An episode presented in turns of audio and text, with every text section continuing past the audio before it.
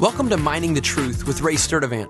It's time to break out the equipment that God has given us and let's start digging deeper in the Word of God.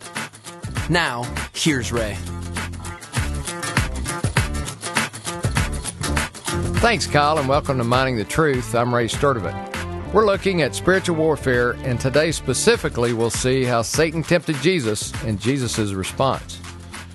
We'll use Luke chapter 1, verses 3 through 13 as our reference.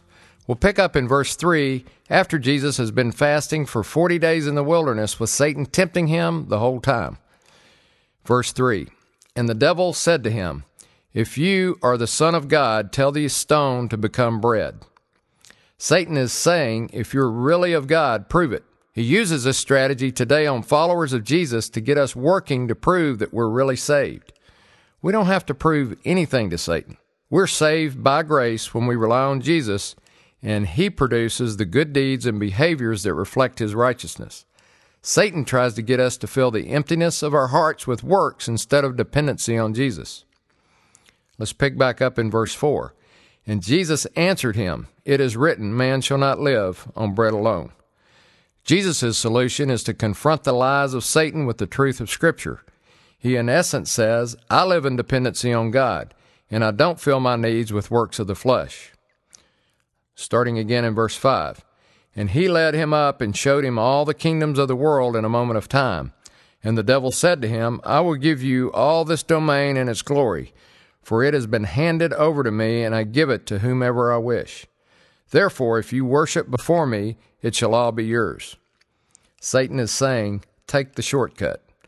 God is unfair to ask you to go through suffering to gain what He's promised. You can have what you want right now if you will just compromise a little. Pick back up in verse 8. Jesus answered him, It is written, You shall worship the Lord your God and serve him only. Once again, Jesus confronts the lie with the truth. Let's pick back up in verse 9. And he led him to Jerusalem and had him stand on the pinnacle of the temple and said to him, If you are the Son of God, throw yourself down from here.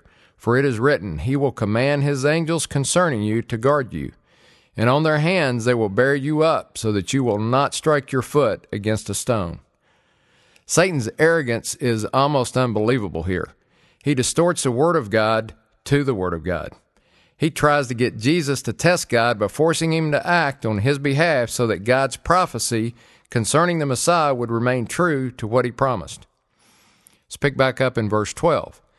And Jesus answered and said to him, It is said, You shall not put the Lord your God to the test. Once again, Jesus confronts the lie with the truth. Again in verse 13, when the devil had finished every temptation, he left him until an opportune time.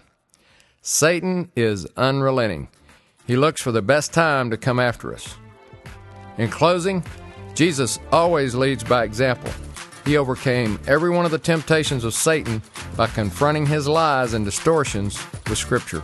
This is Ray Sturdivant, Mining the Truth.